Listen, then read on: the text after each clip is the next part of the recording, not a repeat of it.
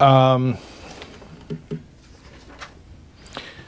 I want to read to you a letter that Bobby Fischer wrote to the Encyclopedia Encyclopedia Judaica. You guys know Encyclopedia Judaica?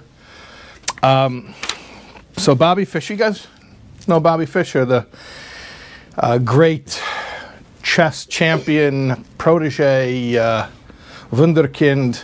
He was a chess genius and champion at a very, very young age. He was also known at a time of Russian dominance of chess, so he was one of the few uh, Americans who were competitive.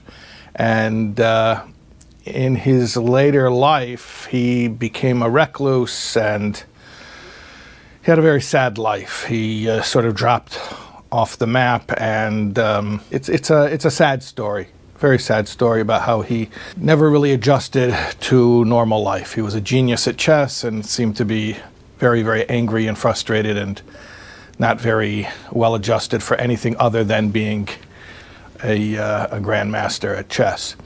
But at any rate, um, so here's a letter that he wrote uh, June 28th, 1984, to Encyclopedia Judaica offices in Manhattan.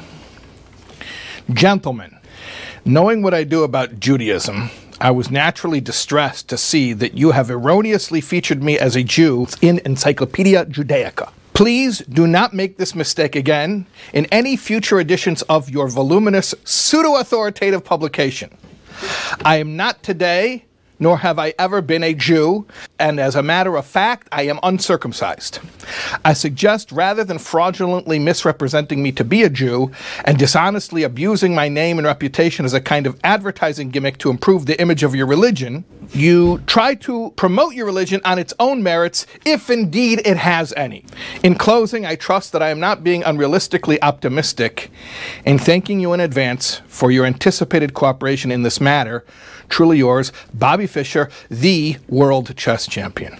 So that's how Bobby Fischer felt about being described as a Jew. Okay.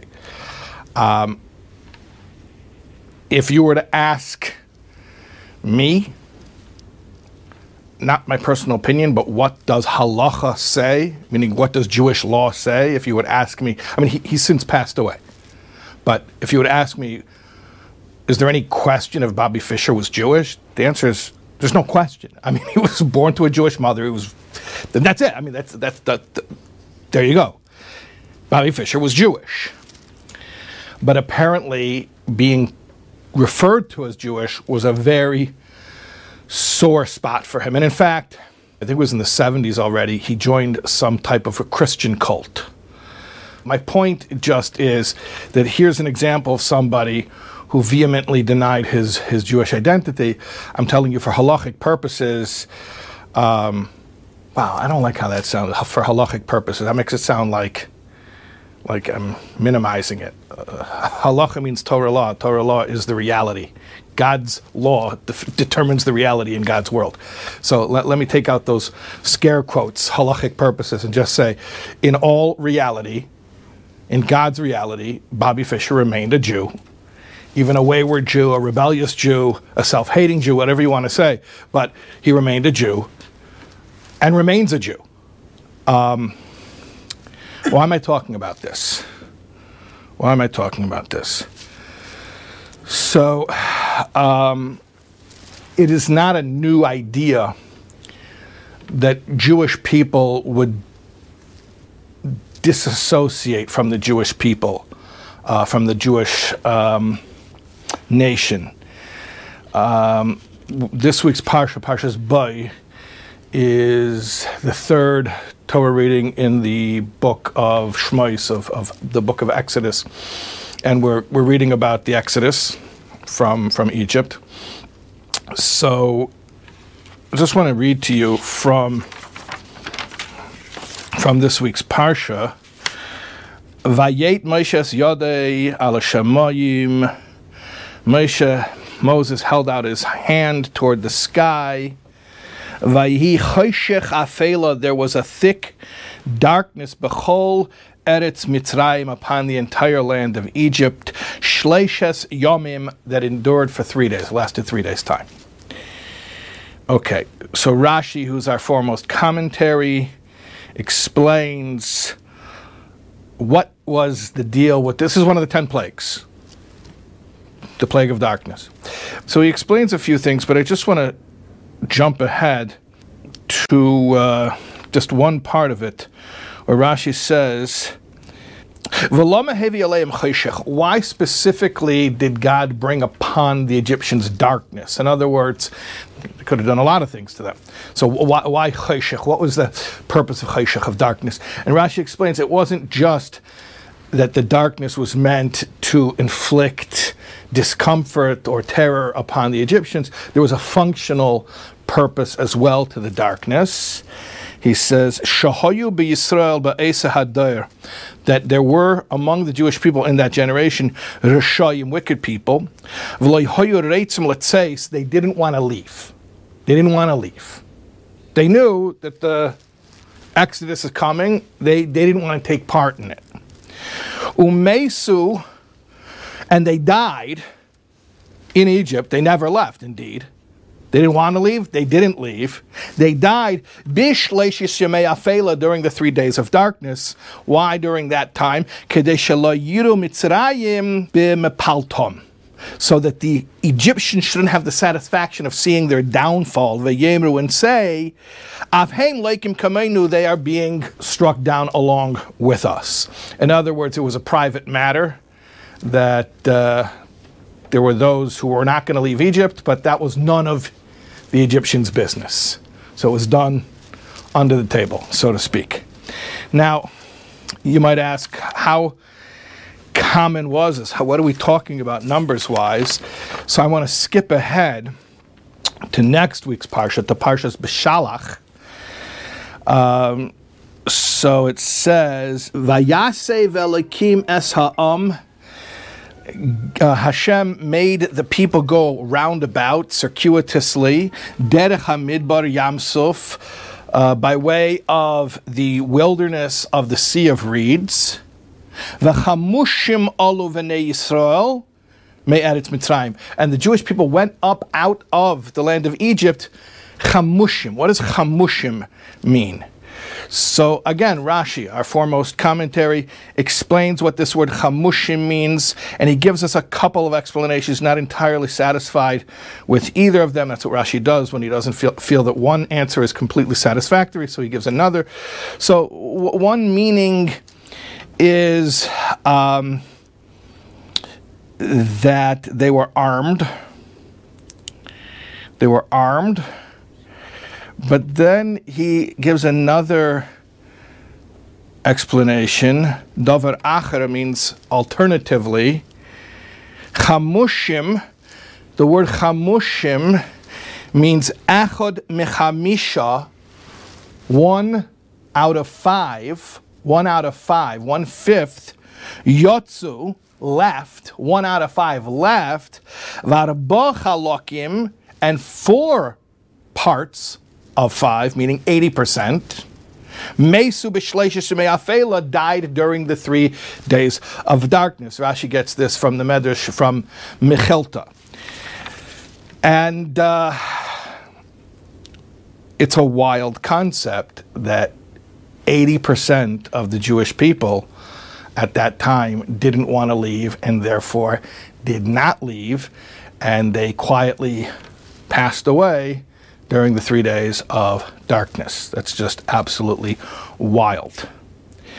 Now, yeah. So, not to scare anybody, especially the balabustas, but Pesach's in a couple of months. So, uh, yeah, it's in uh, 10 weeks. Yeah. Start cooking start cleaning, at least start getting nervous. Um, we had the class about anxiety. We took away everyone's anxiety. So now Pesach's coming to return the anxiety. Yeah. um,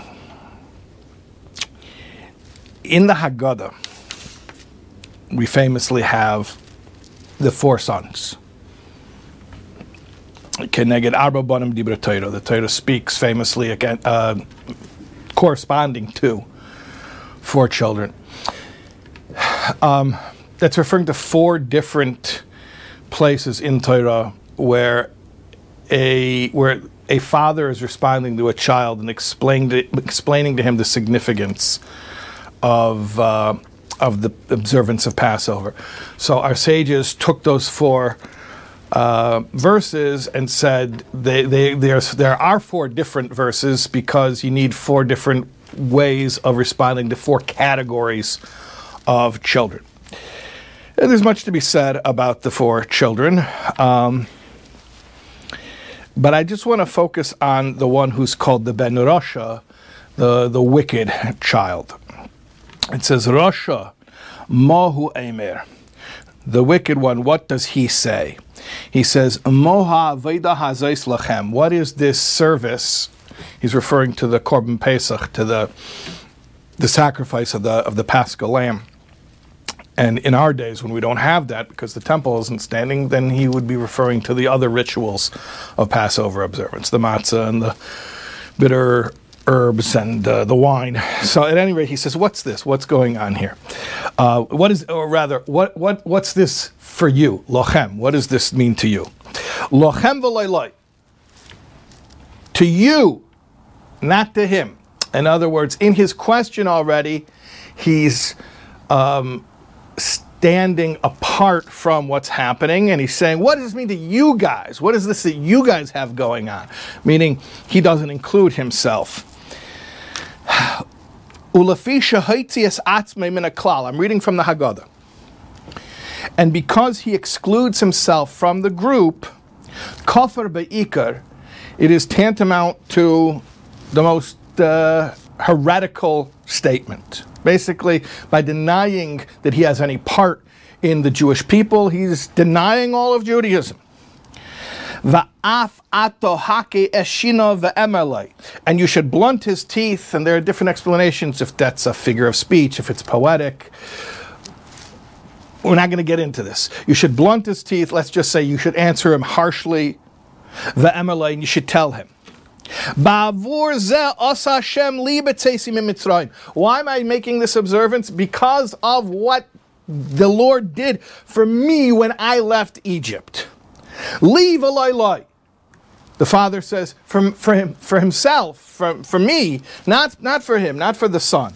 Meaning you want to exclude yourself? Fine, you're excluded. This happened to me. Didn't happen to you. No problem. As you please. Ilu hoya sham the Haggadah continues, if you would have been there, you would not have been redeemed. And of course, we know that wasn't uncommon. In fact, that was more common than uncommon. So the father tells this son, who's sort of questioning his Jewish identity, yeah, no problem. This is not a new issue that we're facing as Jews. We had people like you back in Egypt. And you know what? none of them left. So, with your attitude, you would have been one of those who didn't leave. That's it. So, congratulations. Now, I'll ask a, I'll, I'll ask an emotional question, then I'll ask a more scholastic question. The emotional question is, ouch. Like that, that's painful. Like, why is a father speaking to a child like this? But I'll, I'll ask a more scholastic question, which is, the Haggadah is, uh, is educational. It's teaching us about the redemption from Egypt. And in fact, the way that we do the mitzvah of talking about the Exodus is by following the Haggadah. So the question really is this little extra zinger, that twist of the knife, like where he says, "Don't don't worry, it's not you, it's me." Eh, yeah, yeah, it's me. It's my thing, not your thing. But then that extra. And by the way, if you would have been in Egypt, you wouldn't have gone out. Why does it have to be included? Forget about the fact that it's.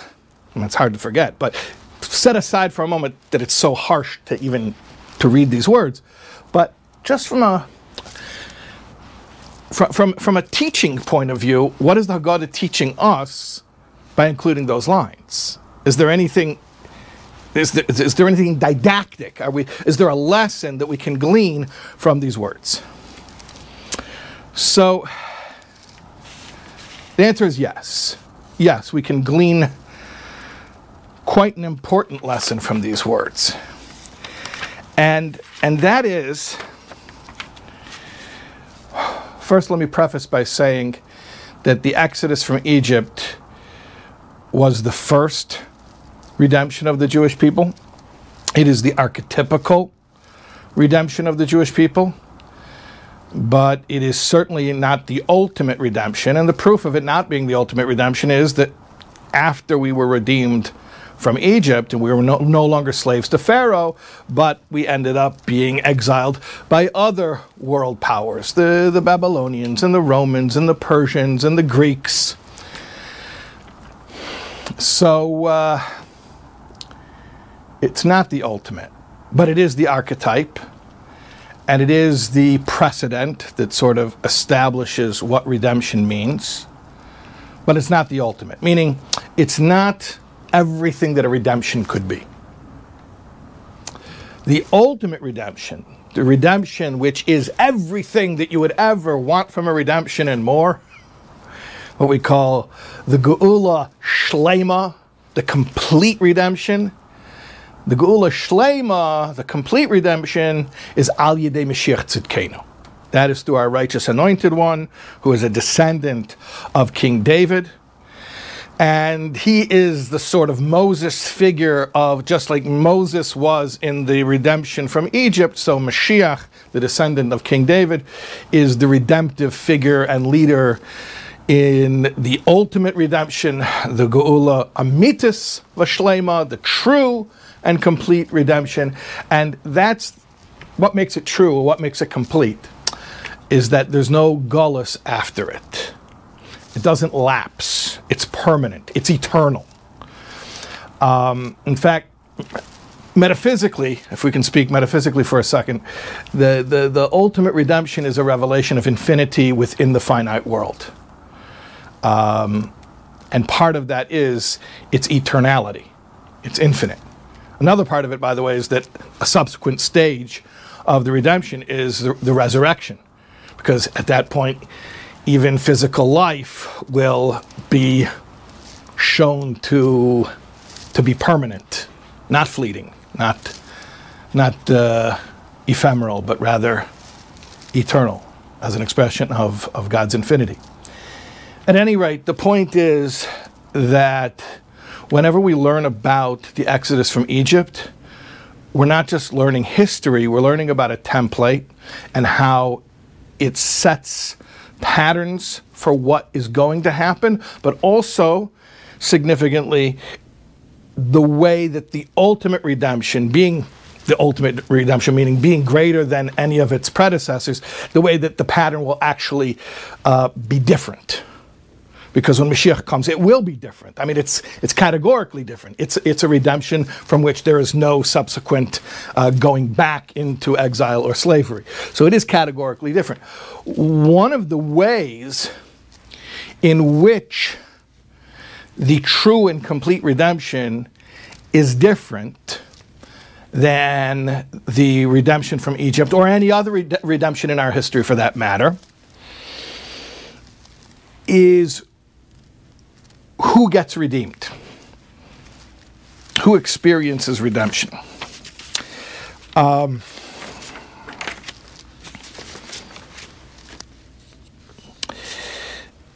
in Sefer Dvarim, in the book of Deuteronomy, towards the end of, of Moses' life, he is preparing his flock and um, he tells them about the end of days. It tells them what it's going to be like when things sort of all fall into place and the purpose for which the world was created becomes revealed and we experience a fulfillment of of the perfection that was the the original plan from the outset. So one of the things that we experience is Vashava Shemalekecha Shvuscha the Lord your God will return your captivity. Um, and Rashi, again, we, we, we, go to Rashi, tells us some fascinating things about this, uh, including, I don't want to go off on this uh, uh, as a tangent, but from the wording of this verse, it implies that not only will Hashem return us from our captivity, but Hashem will return from captivity. It's a it's an intransitive verb. Not he'll make you return, but he himself will return. Because Hashem himself, as it were, was exiled from his world, so to speak. And when his people are reinstated, when they are taken out of exile, so too is Hashem himself coming home.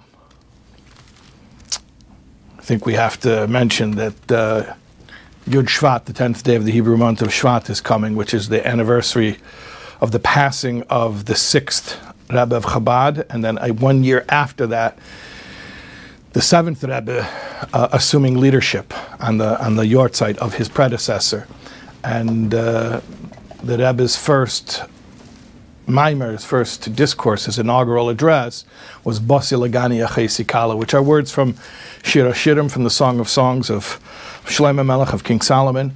And uh, that line is Hashem speaking. Hashem says, Bosi Lagani, I've come to my garden.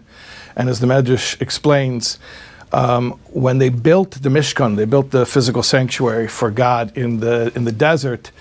He called it a homecoming because he said, "Now I can return to my." He called the world, the physical world, my garden. He said, "I was expelled through various different sins which repelled me, but now you've brought me back to the world, and I'm I'm coming home. This is this is where I this is where I yearn to be." And of course, uh, that was only the revelation of God in the physical world in one very specific location, in the Holy of Holies of the sanctuary which traveled in the wilderness, and then later on when they built a permanent uh, structure in, in, Jerusalem. But ultimately, when Mashiach comes, and again, the, the, Gula Shlema is, is a complete gula in so many ways. Another way in which it's complete is that that revelation of God will not just be in a place in the physical world, it will be in the entirety of the physical world. So the entire world, the entire physical plane will become God's home. Um, that's, that's what we refer to as dir b'tachtenim. That's what the Medrash uh, Tanchuma refers to as a dwelling place in the lower realms, which is what Hashem desires. At any rate, so Rashi tells us that this, this verse here, V'shav Hashem shvuscha, uh, means that Hashem will return, the Jewish people will, will return. Um, but I, what, what, I wanted to read you from the Rashi here is one particular. Um, yeah. So first he says Hashem himself is returning because Hashem himself is in exile. Shchinta as Chazal, as I say, just put it. The, the divine presence itself is, is in exile. But there's another explanation, Rashi says. Uh, Shegadol yem kibbutz galuyas ubakoishi, that the day of the ingathering of the exiles will be so great and so difficult Ki ilu hu atzmei tzarech lies oichis biyadav mamash as it, it is as if he himself will need to hold by the hand ish ish each individual Jew mim from their place, meaning from their place in Gullus. In other words, it's not just going to be something where uh, Hashem's going to say, "All right, everybody, let's go," and then everyone's going to come rushing to return to their homeland. No, there are people who are going to need coaxing, and we call it hand holding. That's the idiom in English. But Rashi literally says he's going to have to hold their hand. mamish. He's going to have to hold them by their hands. There will be Jews when the moment of the true and complete redemption comes, uh, who are like, I don't know. I mean, I don't even have a shul membership. Are you sure? That, are you sure this is my? It's okay. You know, let me know how it is when you get there. Maybe I'll visit once in a while. and Hashem Himself, Rashi says, is gonna. I mean, obviously this is poetry, but whatever it means, it's equivalent to the idea of Hashem Himself taking each individual by the hand and saying, "Come, come, let's go." Ke'inyan shenemar. And then Rashi quotes a verse Like it says in the, the book of Isaiah, Isaiah 27 13, Yeshio. Va'atem teluktu la'achod echod b'nei Yisrael, which means this, this verse in Isaiah is talking about the day of the redemption. He says that you're going to have to take them one by one. Yeah. So let's go back to the Ben Rasha, to the wicked son, the estranged son, the disenfranchised son at the Seder. We tell him that, okay, no problem, leave loy loy, it happened to me, not to you. And then we add that knife twisting comment, Elo hoya sham, if you would have been there, loy hoya nigol, you would not have been redeemed. What's the purpose of this? What are we supposed to learn? What is the Haggadah trying to let us in on? An important piece of information about how the true and complete redemption will differ from the redemption from Egypt and every other redemption. And that is, the Father tells the Son, Your attitude is not a new attitude. In fact, the majority of our people in Egypt had such an attitude, and they didn't leave Egypt. And in fact, as terrible as this is to say, if you would have been there, you wouldn't have left. But there's an implication in that statement. If you would have been there, if you would have been there, you would not have been redeemed.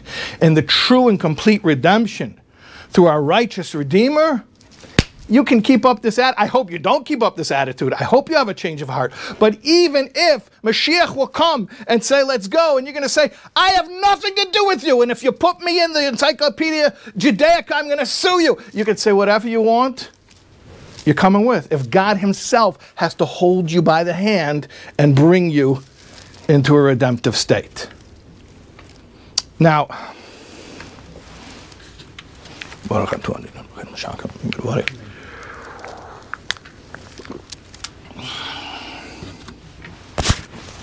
let, let's let's talk a little bit more about this.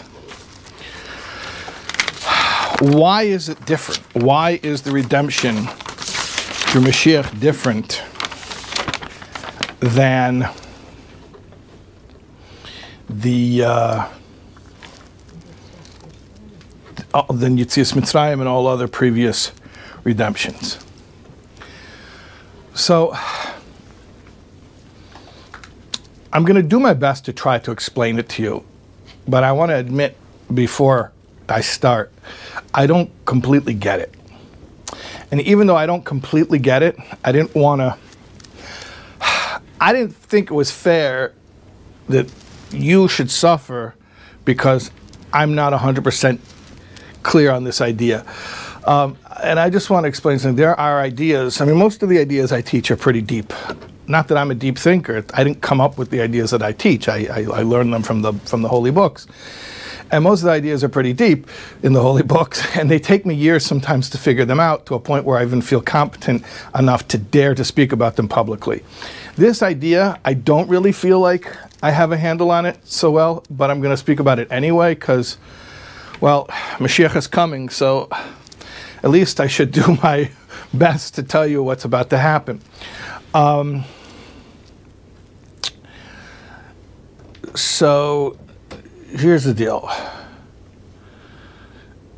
When the Jewish people were redeemed from Egypt, Hashem described us even prior to the redemption. He told uh, Moses to tell Pharaoh that we are bini b'chayri. Hashem called the Jewish people my, my, my son, my, my firstborn. So Hashem metaphorically compared us to children.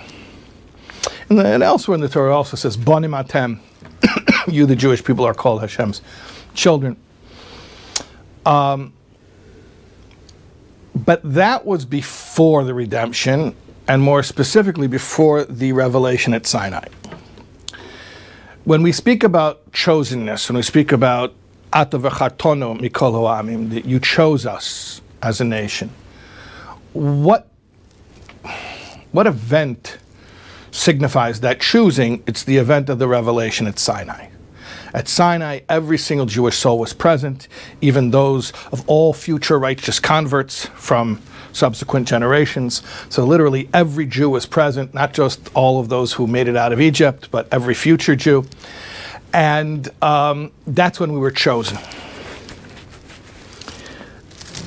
And it's funny because we were already his children, but then we got chosen. Seemingly, you don't have to choose your child, you're stuck with your child. like, this is, this is family. What can you do? I can't change that fact. But I'm going to tell you what the Lubavitcher Rebbe explains in, uh, in the Sichas. And uh, I don't entirely get it. He says that a father's relationship with a child is natural. And as such, it's sort of a lower level relationship, relatively speaking, because it's nature which compels you to have this connection. But choosing comes from a deeper place. Now, choosing is not what we normally, when we say bechira, we translate it as choosing. Usually, in English, when we say choosing, we mean choosing something based on merits, like pros and cons and that kind of stuff, which is a, an informed choice. You get the consumer reports, and you, then you figure out which which car to buy. That's not what bechira, that's not what choosing means. Choosing actually means random choice, like random selection, I think is the closest you can get to it. Except it's not machine generated randomness, it's true randomness. Um, that comes from the deepest depths of the soul. That's how this explains it. If I choose something based on a reason, it's coming from my intellect. If I choose something seemingly randomly, it's coming from my essence. So if I choose to be loyal to my kin, either it's because I see that it's expedient and therefore it's an intellectual choice, so it's coming from my intellect, or even if I don't see that it's expedient, but I can't fight it because there's this nature compelling me. Okay, but that's nature. Nature is not my essence. Nature is sort of like a, a software that's put into the system that makes, I mean, you see it even in the animal kingdom, that, that there's a certain loyalty. Uh, at least in, in many species, between children and parents. Um, but when something is selected, and make no mistake, we understand that the, the, the, chosenness is not an indication of superiority. To the contrary, if we would have been chosen based on any virtues, then that's not true random selection. Then it's an informed choice based on reasons. And then actually our relationship with God would be as tenuous as those reasons. In other words, maybe we were really something special 3,300 such years ago, but then you know, uh, what have you done for me lately? And that we don't have those virtues anymore. So God would stop selecting us. Or maybe some other nations who were, uh, you know, the Cinderella story. They came up from behind and they emerged and they surpassed us. And now God would choose them. But the point is that the choosing was never based on rational reasons. And it wasn't even based on the nature, the natural pull of a father to a child. It was again, this is, this is such clumsy language, but the closest I can I can get to it is to say true randomness, just to say, this is what I'm this is what I'm choosing. This is what I'm choosing. And Chassidus explains that that choice is the essence. It's a revelation of the essence. It's the one way to express your true, your deepest selfhood. So when God chooses the Jewish people, he connects them to his essence, which means that as long as we were a family, as long as it was just like it was in Egypt about, well, naturally a Jew gravitates to God because he calls us his children. We call him our father. So that's pretty compelling, but it's not fail safe. It's not foolproof. And in fact, a person can choose to go against their nature and they can renounce their family. But once we were chosen, once the essence of God Himself connected to us and changed our essence, now you can renounce it, but it has zero effect. Ultimately, inevitably, the essence will have to come revealed.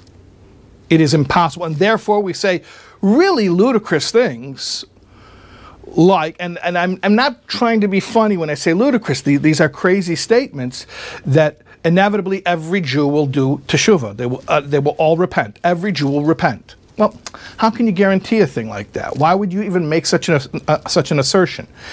And and the closest thing again, I'm not, I haven't mastered this idea yet, but the, what Chassidus is explaining is that because it's not just a relationship, not even a really really strong relationship like like a like a kinship relationship, but because it became, became the essence of the Jew, ultimately, you can deny your essence you can lie about your essence, you can be angry about your essence, but you can't do one thing to change it, and ultimately it's going to come out, and you're just going to have to accept it, and you're going to have to own it, and there's nothing you can do.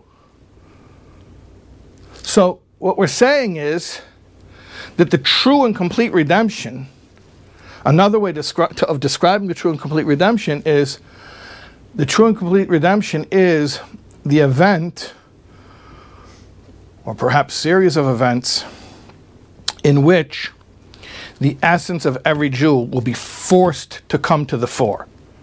And it will no longer be possible for any Jew to live in denial of their essential identity.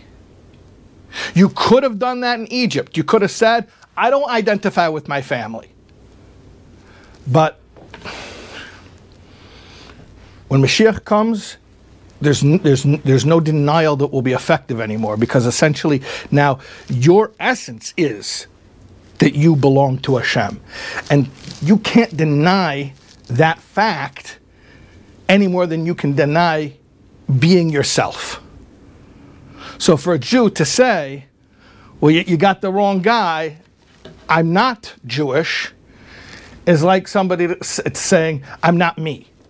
Well, well you are you. You can't not be you.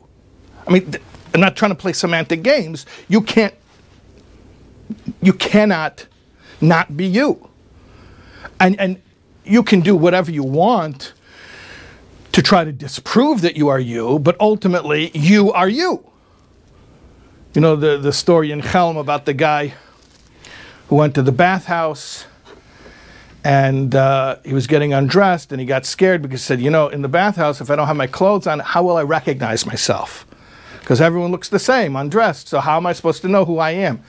So he says, Oh, I got an idea. He had a little red string in his pocket. He pulled out the red string, he tied it around his toe.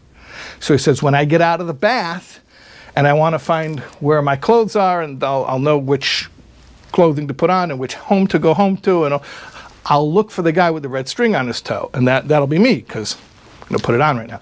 So he tied the, red, the red string around his toe and he went into the bath, but obviously in the bath, the, the red string slid off. And he came walking out and uh, he's looking around for a guy with a red string and he looks at himself, he looks at others, he doesn't see any red string. Oh no, he starts panicking. How am I going to know who I am? How am I going to find the right home? Well, the red string in the bath, somebody else stepped on it and it stuck to that guy's foot. So all of a sudden, the guy looks around and he sees another guy with a red string on his toe. The guy who stepped on the red string. So the original guy runs up to this guy and he says, Sir, can you help me? I know who you are, but do you have any idea who I am?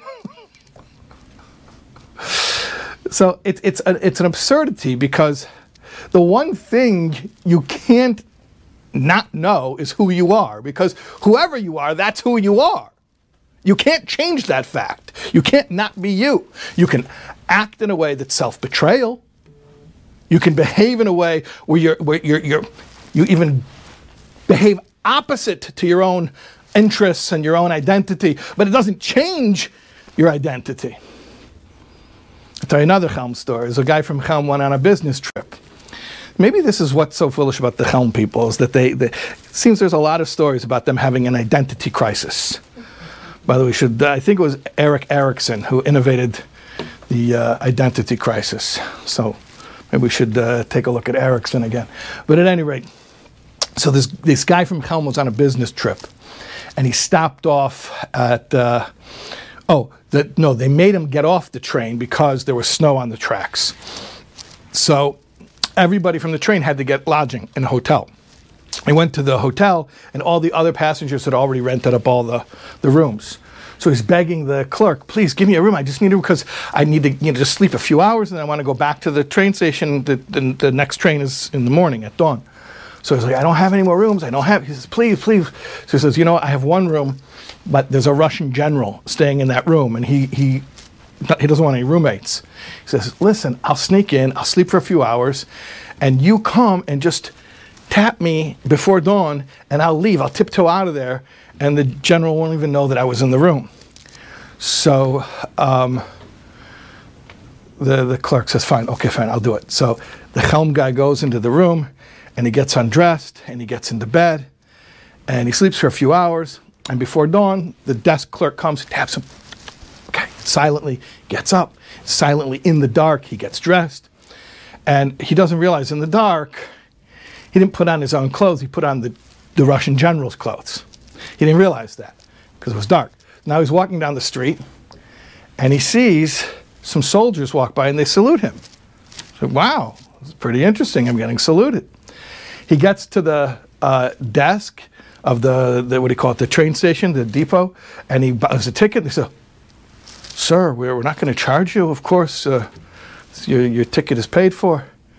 And he's thinking, why is everybody treating me so nicely? And he turned around, he, he, he, he passed a window, and he could see his reflection in the window, and he sees the uniform. He's wearing this full general's uniform.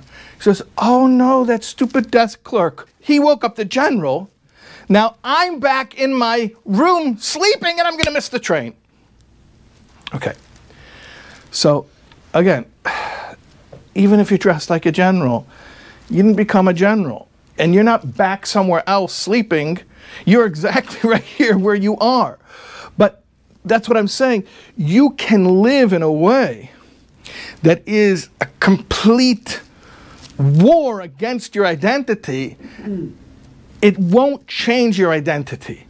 And when Mashiach comes, that war is going to be over.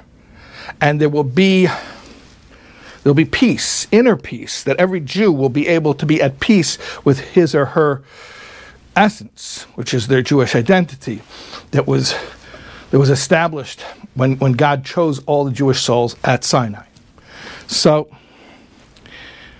here's what I want to tell you. Bobby Fischer.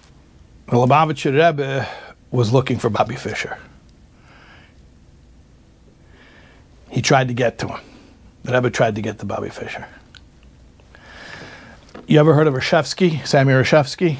He was one of the great grandmasters of chess. He was one of the few Americans who was competitive at that level, on the world class level in the 20th century. And he competed against Fischer. Reshevsky was also a Jew. He was born in Poland from a family of Ger Chassidim, but as a child he moved to America and he actually grew up in Crown Heights, Brooklyn. And in fact, in the 1940s, he had Yechidus with the sixth Rebbe of Chabad. And after the Frierdiker Rebbe's passing, he continued to have a relationship with the seventh Rebbe. And Reshevsky was famous for being Shomer Shabbos. He kept Shabbos. Yeah, he would not compete on Shabbos, and that was like a well-known thing. So, in 1982, he turned 70 and he wanted to retire. You know, in general, the Rebbe was against retirement. The Rebbe never retired. Spoke about it's not good to retire. So Reshevsky was 70 already in 1982. And uh, he wanted to retire. The Rebbe told him, don't retire. You should continue to compete. Because when you compete, it's a Kiddush Hashem. It's a sanctification of God's name. Why? Because he didn't compete on Shabbos. And it was a known thing. In fact, I'll tell you a story in a second where he competed with Bobby Fischer, and his Shabbos observance actually factored into the story. Um, there was a I want to go back in time a little bit to the 60s. Um, there was an incident that took place at the Beverly Hills Hilton called the Match of the Century. Yeah, 1961, between Bobby Fischer and Sammy Reshevsky, both American Jews. And um, it was Friday afternoon, and they, it was still tied, and they had to stop because of Shabbos. So they told Bobby Fischer, we're going to continue on Sunday morning. Bobby Fischer was not a morning person. Uh, they say he had the circadian rhythm of a bartender. So he slept in and he missed the Sunday match. And then they scheduled another match. He slept in for that too. And he forfeited. And then he sued the World Chess League. But at any rate, that's not even the main point of the story. I told you. So Reshevsky was going to retire in 1982 at the age of 70. The Rebbe told him, continue to compete because you make a Kiddush Hashem when you compete because you keep Shabbos. So what happened is in 1984, at the age of 72, Reshevsky went to the Reykjavik Open in Iceland and he tied for first place. And afterwards, he got a letter from the Rebbe congratulating him on winning. In PS of the letter, and I'm going to read to you the PS of the letter. The following lines may appear strange, but I consider it my duty not to miss the opportunity to bring it to your attention. This is 1982. The Rebbe is told uh, or, or 1984, I'm sorry, 1984, Reshevsky is 72 years old. The Rebbe has told him not to retire, and now he just tie, tied for first place at the Reykjavik Open. The Rebbe writes words of congratulations and then a PS and says, You may find this strange, but I'll, I'll feel remiss in my duty not to mention this. You are surely familiar with the life story of Bobby Fischer, of whom nothing has been heard in quite some time. This is the early 80s. Bobby Fischer dropped off the map in the 70s, became a recluse, became a hermit. His, his, his strained relationship with his Jewish identity was one of many issues. He became very combative and very, uh, I mean, he, he, he, was, he was, thank God in those days the paparazzi were not as uh, in full force as they are today because he was, uh, he, was a, he was a spectacle. He was somebody who had been a great uh, hero of, of American culture. I, I, told you, during the Cold War, he was the only American who was really competitive against the Soviets. And he had this tragic fall. So the Rebbe says, nothing's been heard. Where, where, where's Bobby Fischer? Unfortunately, he did not appear to have the proper Jewish education, which is probably the reason for his being so alienated from the Jewish way of life or the Jewish people. So the Rebbe here is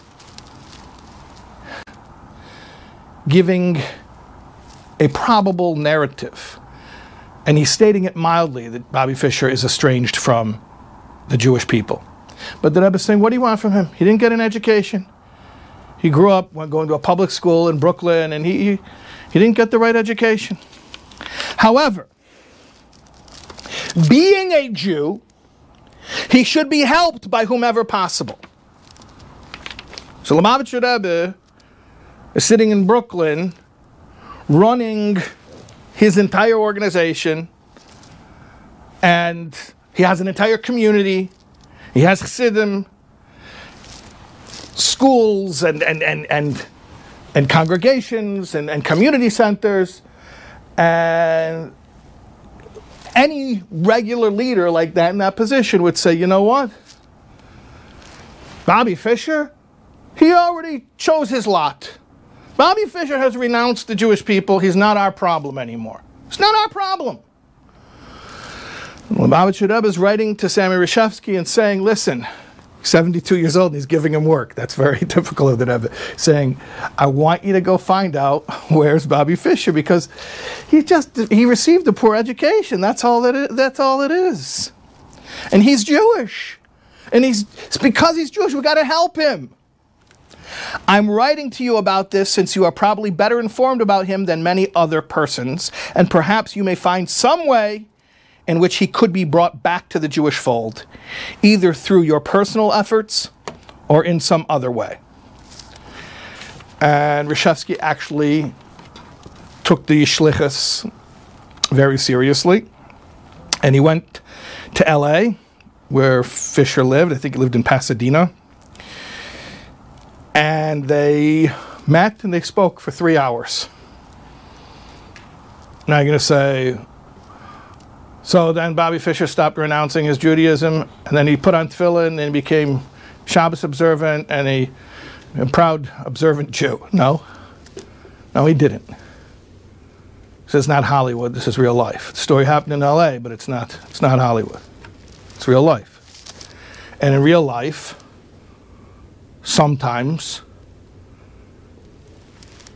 we don't see the end of the story. You know, I had a dear, dear friend who was one of the most intelligent people I've ever known in my life, and he was a Buddhist priest. And we used to study Tanya together because he was Jewish. And when a Jew becomes a Buddhist, he can't be a regular Buddhist, he has to be the Buddhist priest, right? But we used to study Tanya together.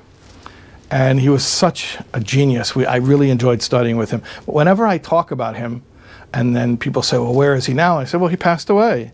And they say, well, did, did he become religious before he passed away?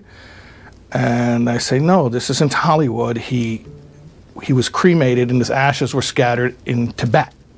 Okay, because that's what happens in this gullus.